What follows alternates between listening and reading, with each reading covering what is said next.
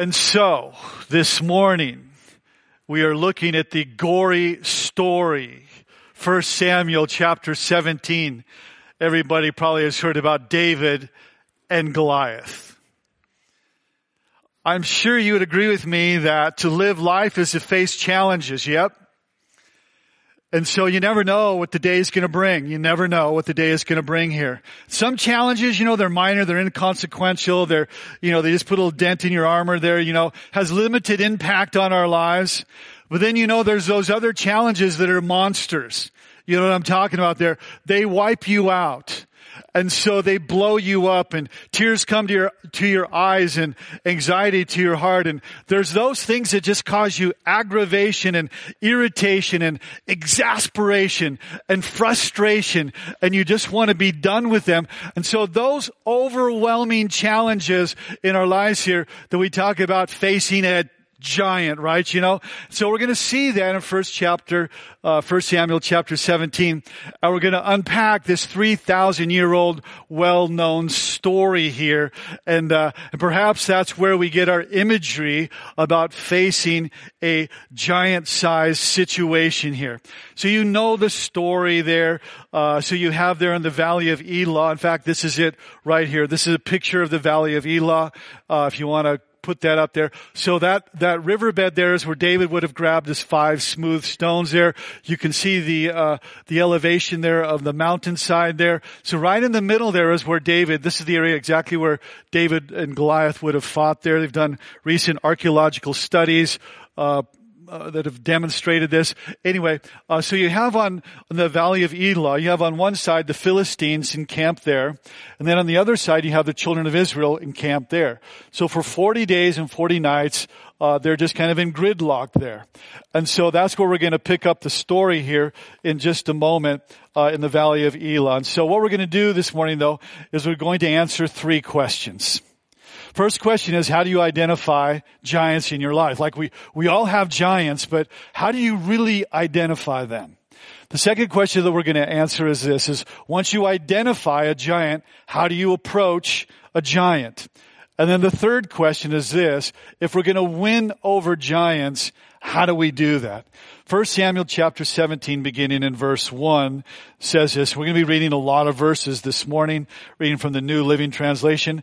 The scriptures are up on the screens in your notes or on your smartphone or old school in your Bible. So, uh, 1 Samuel chapter 17 verse 1. The Philistines now mustered their army for battle and camped between Socoh and Judah and Azekah at Ephes Dammim. And Saul countered by gathering his Israelite troops near the valley of Elah.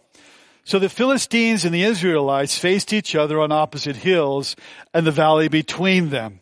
And so this is uh, verse 4. Then Goliath, a, a Philistine from, champion from Gath, came out of Philistine ranks to face the forces of Israel, and he was over nine feet tall.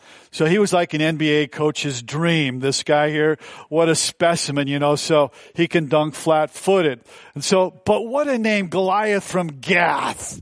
Sounds like a freak show, you know what I'm talking about? And so, but in First Chronicles chapter 20, we read there that from Gath produced giants. There was giantism there. And if you study medical science and all, you see that over the, over the generations and centuries, that there has been giants and it's part of culture. It's like, if you're new to church, like, oh, you know what? I don't think there could be a, a nine foot person. Well, you know what? They're in our culture. They're in America. And so I just thought I'd show you just for fun. Here's a nine footer that we had in America named Robert Wadlow. You know, then there's Andre the Giant. Some of you have heard of Andre the Giant, you know, and uh, he was a beast too. So uh, just uh, this this huge person, and so interesting. They have uh, hyperproduction of human growth hormone and different ailments of the pituitary gland there, acromegaly with him, uh, and then uh, uh, hyperpituitaryism uh, with Robert Wadlow. But anyway, but the point is there's giants, okay, that there are giants and they are legit here. And Goliath here is a legit giant. And then it talks about his armor here that is described, verse 5. He wore a bronze helmet, uh, a bronze coat that weighed 125 pounds. And interesting here, interesting that from Gath they were idolaters and they worshipped the fish god of Dagon. And so all of Goliath's armor were like fish scales representing the god of Dagon there. And so verse six, and he wore bronze armor uh, over his legs there, and he carried a bronze javelin over his shoulder. So you know, you see he's got this full metal head to toe covering body shield there, about 200 pounds of metal covering him. So he seems invincible, you know, uh, uh, like you can never win over Goliath. And, you know, I think when we're starting to talk about how do you like identify what's a giant in your life, giants seem formidable. You know, giants seem indestructible. Giants seem overwhelming and unconquerable, like you could never win over them. And so they just seem invincible.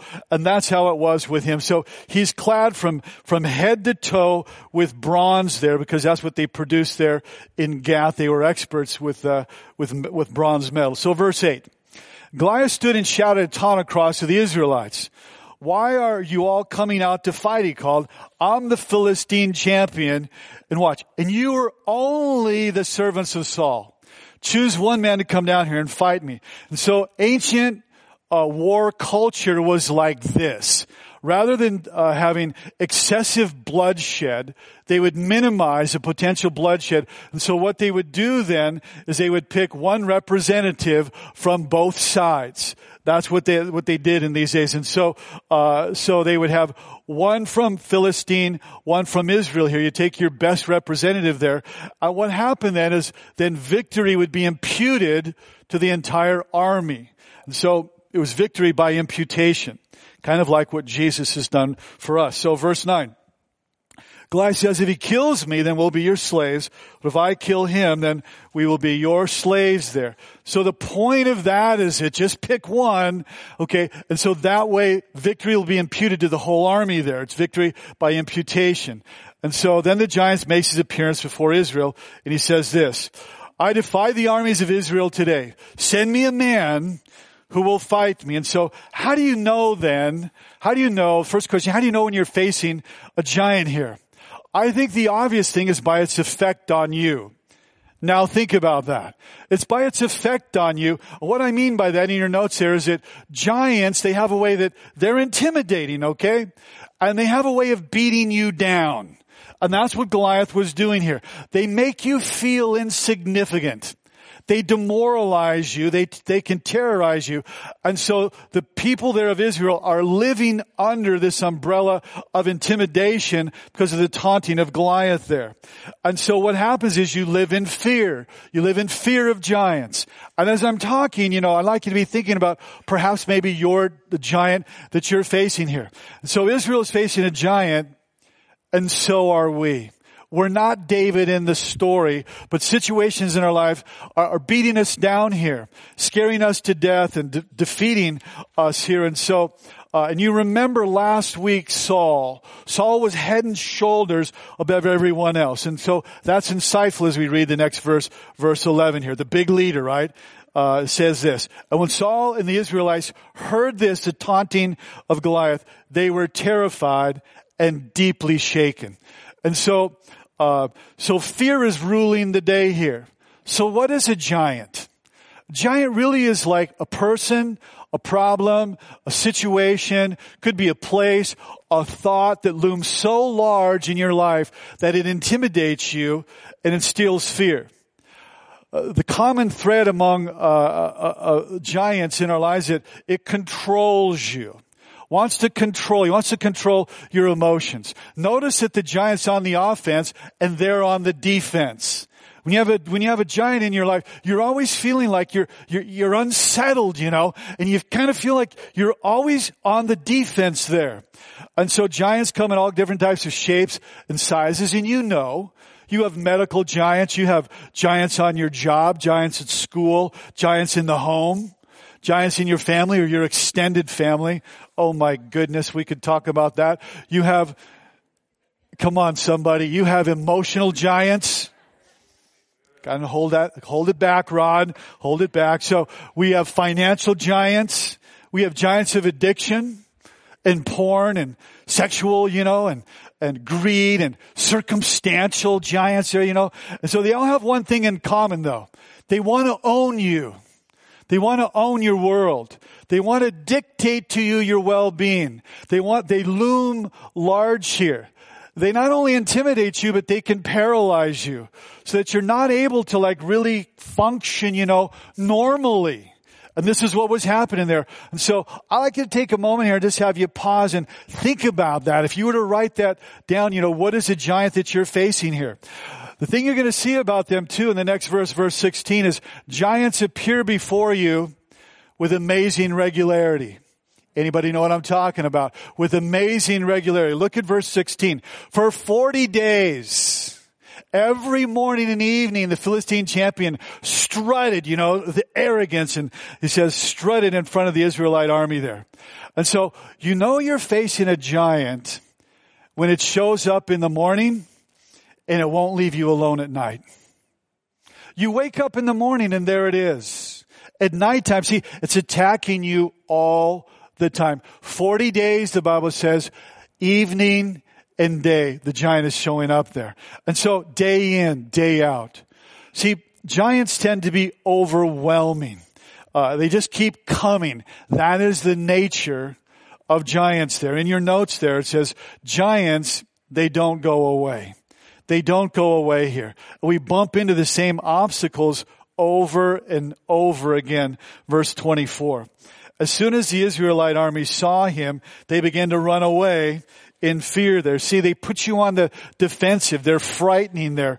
And so, so what are going to be the incentives, whoever's going to fight this giant? Verse 25 it says, have you seen the giant? The men asked. He comes out each day to defy Israel. The king has offered a huge reward to anyone who kills him, and he will give that man one of his daughters for a wife, and the man's entire family will be exempted from paying taxes for a year. Little IRS incentive. I'm thinking about signing up, you know? That's sounding pretty good there. And so, but, uh, what I'd like us to see here in the next verse is this, is that David saw the giant from a completely different perspective than everyone else. And if we are going to learn how to, to negotiate and win over giants, we are going to have to do the very same thing. Our perspective must change. So look at this verse 26. And David asked the man standing near him, what will be done to this man who kills this Philistine and removes this disgrace from Israel? Now watch this. Who is this uncircumcised Philistine that he should defy the armies of the living God? So David sees the giant completely different than everyone else sees the giant. What does everyone else see? What does Saul see? The big king see? A nine foot beast there, clad in, you know, in armor. What does David see? No mention whatsoever in the entire narrative about the size of Goliath. What he sees, something completely different, an uncircumcised Philistine. And this is very insightful for us because see, David saw Goliath from God's perspective, not just from a, from a human perspective there. Uncircumcised means you're a stranger to God. That means that you're the enemy of God. And so many of us, we have these loudmouth, uncircumcised Philistines in our lives that taunt us and belittle us and insult us, whether in a physical sense or, or in our minds there. But David sees the Philistine completely different. He says, you know what? He's uncircumcised. He's not going to have the final say so over our world here. And so if all you see is what you see, you're not going to see all that there is to be seen. And that's the problem with how we deal with giants. We don't see everything that there is to be seen. Now, notice that the, the, uh, the children of Israel and Saul, they are so impressed, they're so impressed and intimidated by Goliath. David was not. If we're going to win over giants, we have to learn to be like David in the story here. And so David's not impressed like everyone else here. Goliath physically, of course, he's impressive there. Nine feet tall, but David is not impressed here. And so now David sees the default in, in, in the Goliath there, a spiritual default. And so uh, nothing is ever said about his size because he's uncircumcised. So I want to unpack this a little bit here. He says, who is this uncircumcised Philistine? In other words, he doesn't belong to God. This guy's a bum here. He's not under the covenant. He's not under the covering. Goliath was not under the, under the covenant, so he's not under the covering. That means the guy is exposed. He's uncircumcised. And so he says, look, he's not a part of the people that belong to God here. This is what David is doing and this is what we must do. David is different in that he sees the giant through different eyes. Okay, not just the physical, not to minimize the physical of, of what we deal with there, not to minimize that, but he adds to that, he sees it through spiritual eyes. This is God's issue and not merely my issue. He's not just so impressed with nine feet tall and 500 pounds and his armor and all that. He sees more than that here. David says, I see somebody uncircumcised. That means he doesn't, that God is not on his side here. That means he doesn't have divine help there. That means the boy's in trouble is what that means. Says, who's going to deal with this uncircumcised Philistine? Sign me up, coach, because, uh, uh, king, because I want to do that. Here's my question to you. Have you developed a spiritual perspective in looking at giants there. David looked at this through spiritual eyes, and so uh, this is God's issue and not merely his issue. I think sometimes we look at our giants, we think, this is just my issue. No, if we're going to win over giants like David did, you got to recognize if you're a Christ follower, this is God's issue, not just your issue here. In your notes, the closer that you are to God, the less intimidated that you are by giants. The closer you are to God, the less intimidated that you are by giants. You see, uh, faith enables us to see beyond the externals.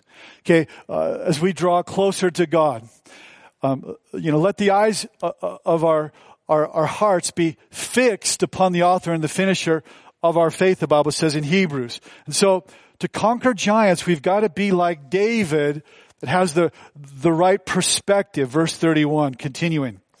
Then David's question was reported to King Saul, and he sent, uh, and the king sent for him.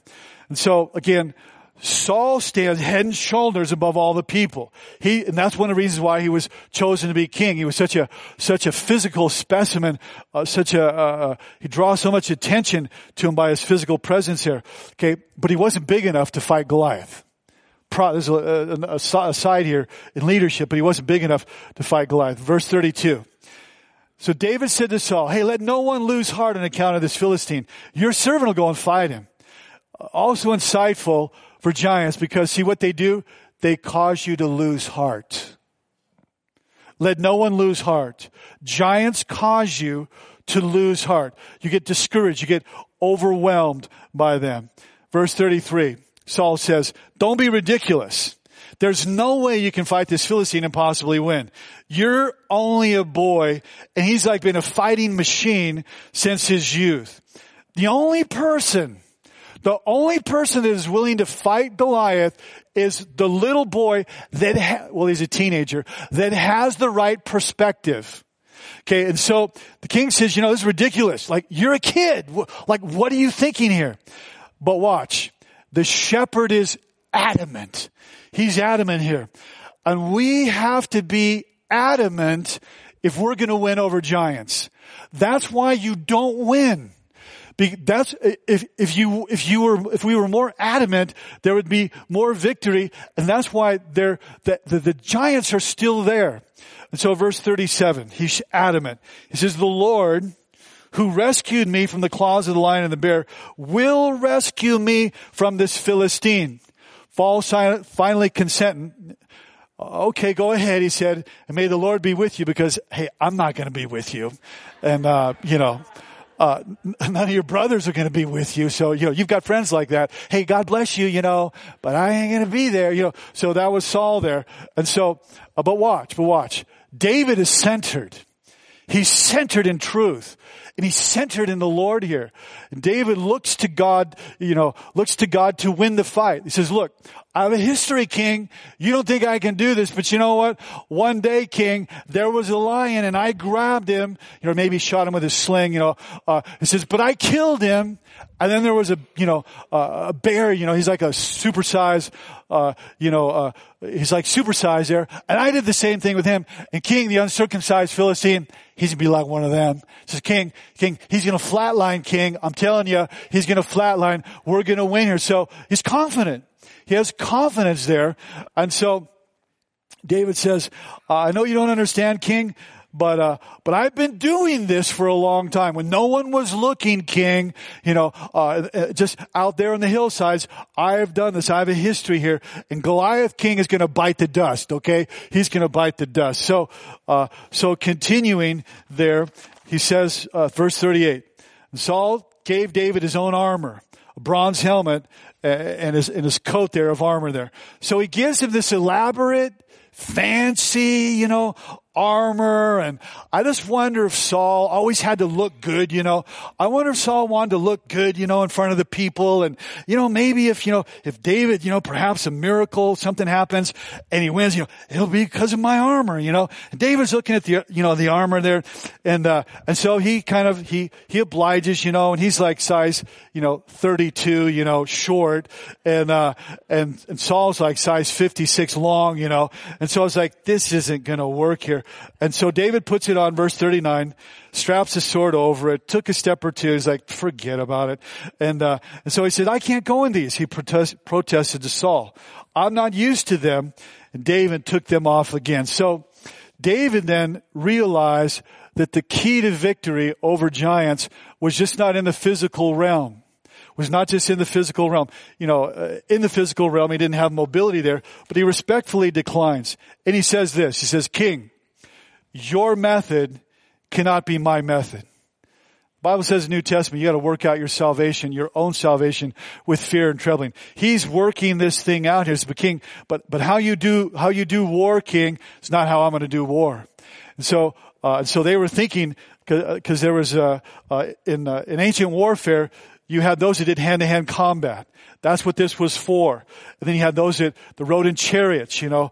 Uh, and so, but then you had uh, the most devastating of all. The most devastating of all was the archers, and even more than them was the slingers. See, David didn't have some little toy. He didn't have a slingshot. That, that's not what he had there. David was one of the greatest slingers of all of Israel. How do you think he protected his sheep? See, so uh, it's amazing. You go on, you go on YouTube and you and you and you can look at modern slingers. They throw these things like they do, two pieces of leather with a leather pouch. And archaeological studies have shown that these rocks here, they've uncovered a lot of them just the last couple years. That they're uh, like the size of a tennis ball size of a tennis ball. And uh, they like weigh a pound. And they could throw these things like a hundred miles an hour. They could kill things up to 200 yards. They would shatter bones. Uh, uh, uh, medieval tapestries show them picking birds out of the sky. They, it was it was the gun of the Old Testament. It was the 45 Magnum of the Old Testament. Uh, I'm not kidding. There, uh, ballistic studies show about the same impact as a as a 45 gun. And so, uh, when you look at it from this point of view, Goliath was like a sitting duck. I mean, he was in trouble. He's lumbering. He's got all this, all this armor on, you know, and you can see why David was so confident here.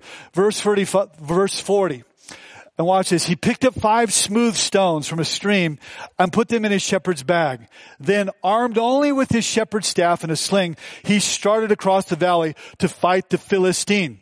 He has his sling, the gun of the ancient world there with five stones. You know why five stones?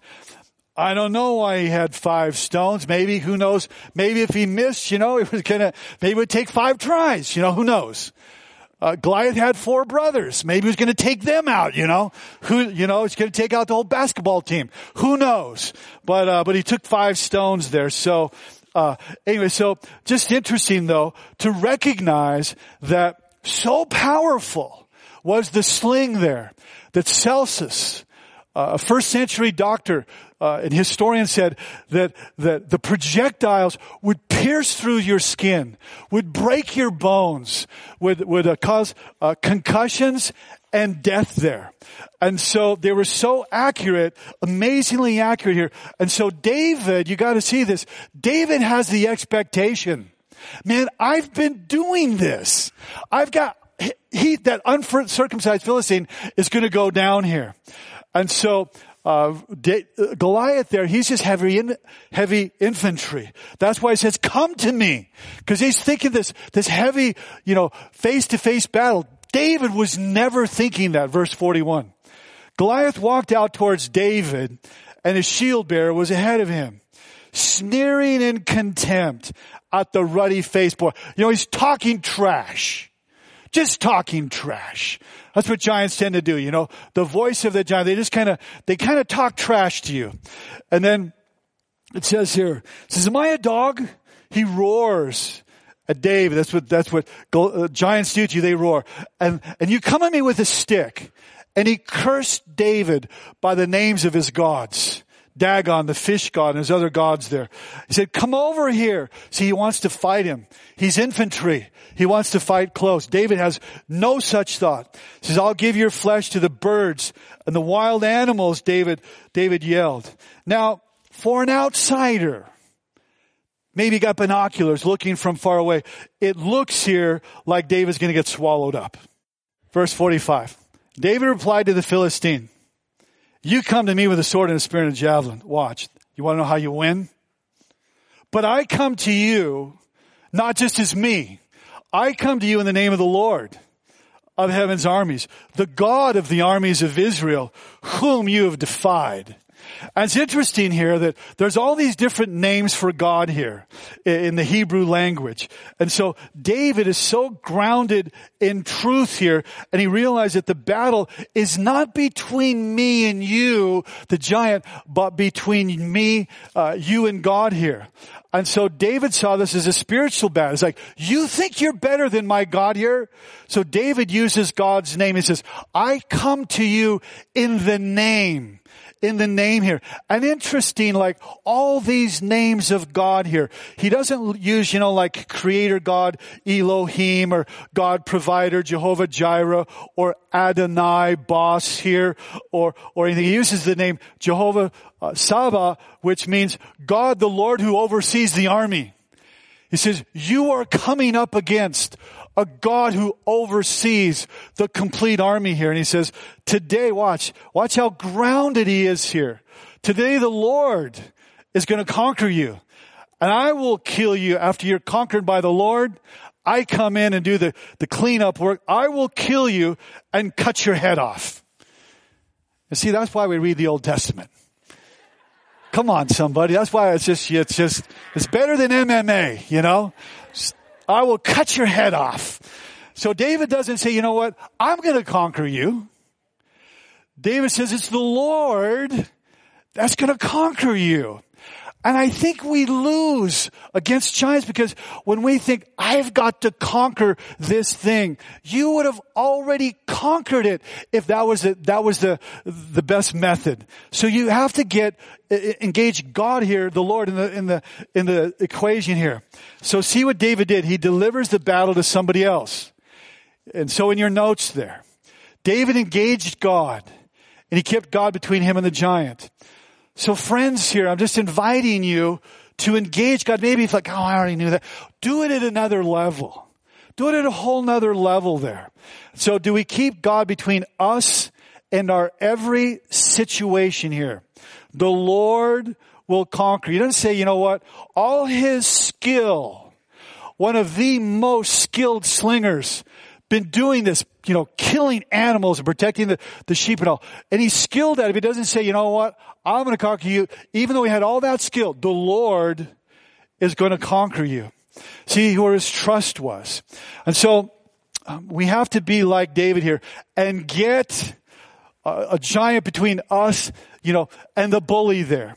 There's a story of a, of a ninth grader here and, and a true story. And he just get bullied, bullied, bullied, bullied, bullied every day. And the boy would go to school and the boy would just get bullied every day, losing his lunch money. And, uh, uh and the little ninth grader was me. And so, and this 12th grader would come up to me every day and, uh, and he would just, he wouldn't even say hi. You know what he would do? He'd just say, he'd greet me this way every day. This is my ninth grade greeting. Rabbit ears. You know what that means? Rabbit ears means you go like this. So I'm a little ninth grader. Every day I go like this. I'm not kidding. This is, uh, this is serious. Rabbit ears every day. You know what that means? You do rabbit ears, you lose your money. All your money comes out of your pocket. So every day this guy that was just, I would be thinking about it going to school, crumb, I'm going to not eat lunch again, rabbit ears, you know, and, and I'd see him coming. It's like, I just dread it every day. And he's looming large to me. He's undefeatable there, you know. I thought I'd run. He's on the track team. I can't outrun him, you know. And so, uh, so, uh, so what am I going to do in this situation here, you know? Well, I have this friend. I was about 115 pounds. I had this friend that went about 280. His name was Mark Leffler. And Mark Leffler loomed large, you know. So he was my buddy on the football team there. And so no one would, you, you would, full beard, you know, ninth grade, he was that guy, you know. I'm not kidding. He was a beast, you know. A full beard, you know. And so you wouldn't mess with Leffler. You would be a pancake if you messed with, with him. And so I see the guy coming. I say, hey, hey, Leffler, Leffler, Leffler, see that guy right there? Here, take my lunch money and, uh, you protect me from that guy. And, uh, so I kind of stood behind Leffler and, uh, he go, he goes, rabbit ears. And I said, Leffler's got my money. Game over. Game over. I never saw the guy again. That was it. But here's the point. Here's the point. Uh, it only took me, you know, weeks to figure that out. But, um, you know, so did I have a fight with him? No, I never, I never fought him. No way. So I engaged Leffler. I kept Leffler between me and what is becoming a giant to me. That's what David did. He said, the Lord is going to, is going to destroy you here. And so when the problem looks large, look to build something into your life, the Lord there that will help you. And so in your notes there, David overlooked the problem, or he looked at the problem through spiritual eyes. He engaged the Almighty. He engaged the Almighty. See, you win over giants when you keep Jesus between you and the problem. You invite God, invite the Almighty into the equation here. And so you understand the spiritual nature of the situation. And so we've talked about how to identify, you know, giants there. They loom large. They intimidate you in every way. Uh, we've talked about the approach, you know, to giants, you know, keeping the Lord between you and what is a giant to you. Well, I'd just like to kind of close here with a couple thoughts on how do we defeat giants, verse 48. As Goliath moved closer to attack, David ran quickly out to meet him. I mean, he's ready to fight, right? The guy's ready to get it on, okay? He's ready to fight, ready to rumble, ready to get it on. He hits Goliath and he falls face to the ground. And David the shepherd, okay, hits him in his most vulnerable spot there, verse 50. So David triumphed over the Philistine with only a sling and a stone, for he had no sword. He didn't have any of the big stuff that the Philistine had. Verse 51. Then he ran over and pulled Goliath's sword from his sheath, and he used it to kill him and to cut off his head. So he pulls, he pulls the sword from its sheath there. And you know what? I just, I could only imagine there is he, uh, you know, all his brothers had doubted him, everything. I just wonder, you know, if he gave a little look, you know, to Eliab and all the big brothers, you know, you didn't think I could do this, or all the Israelites, or Saul, you know, that, hey Saul, there's Goliath. I just wonder, you know, I don't know, I just wonder. But then he took it and off with his head. And then, uh, the Philistines, you know, they're running and everything. And then David, I know it's gory and grisly, but he pulls, he takes his head and he carries his head back to Jerusalem. Watch verse 54, one last verse and we close. And David took the Philistine's head to Jerusalem, but he stored the man's armor in his own tent. So what he does here is he kills Goliath. Philistines are running for their lives there. They lose. Then he takes the head the head of the Philistine there, the giant, and he deposits it to the priest there in Jerusalem. And so now we have Goliath's head on display. Imagine this, it's like a trophy case. And why would they do that?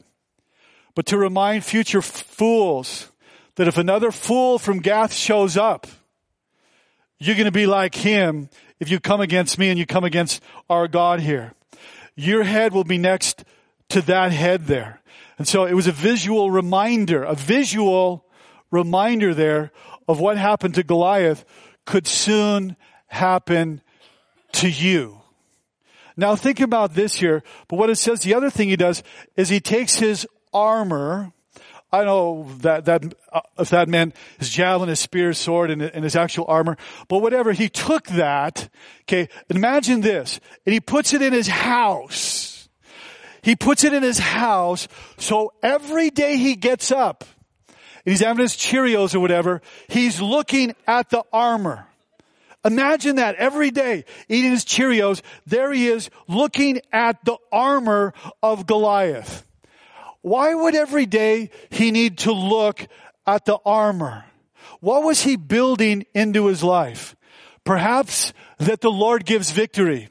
And the same Lord that gave me victory over that Goliath will give me victory over the next giant. You see, he remembered, the armor reminded him, the sword reminded him. And sometimes we need to be reminded. Remember when you face a future giant, you remember how God has come through for you in the past. And you hang on to those victories. Perhaps you mount a Goliath head on your mantle. I'm just joking. I'm just having fun this morning. So, but, but you have reminders. And so over the years, where I would, my, my office, my study, I would have reminders there. And some of the reminders were stones. Stones, rocks of remembrance. At my desk that I would sit at, you know, every day for years and years and years and prepare messages that I would give to you. And so one of my reminders, I'd have things, uh, th- sayings and things that people have, have given to me and, uh, and pictures and all. And I have rocks there, uh, in there, rocks of remembrance, and they, they were precious to me, what they reminded me. So one of the ways you have victory is you remember that the Lord that helped you in the past, He will help you in the future. Right on? The power of remembering victories of the past. And so I have some final conclusions in your notes. Remind yourself that God bring, brings victory over giants. And don't supersize Goliath. You need to supersize God. In other words, put your eyes, your affections upon the author and the finisher of your faith. And lastly, I hope you know the title of the message is Rethinking Goliath. Why are we rethinking Goliath? Because they intimidate us. Watch. But the giants are not always as powerful as they appear. He was a sitting duck before David. He didn't stand a chance before the skilled slinger. So anyway, let's pray. Father, thank you for this morning. Thank you for a great story from 3,000 years ago that is full of timeless truth for us today as we face our giants. So Father, I pray for everyone here that by your grace, um, if there's any doubt, that you would help them to us, me, identify. Maybe we don't even recognize some giants, but help us to identify them, Lord. Help us to approach them like David. Lord, help us to win. Lord, we, we recognize that we are frail and we are weak and we need you. And we need you, the Lord, to fight our battles. So Father, I pray that by a work of your Spirit, that we would re-engage you. We would walk with you closely. We would see our battles and see our giants as you see them. And so we ask you, Father, to come now, come near to the brokenhearted, come near to us and help us, we ask. In Jesus' name, amen.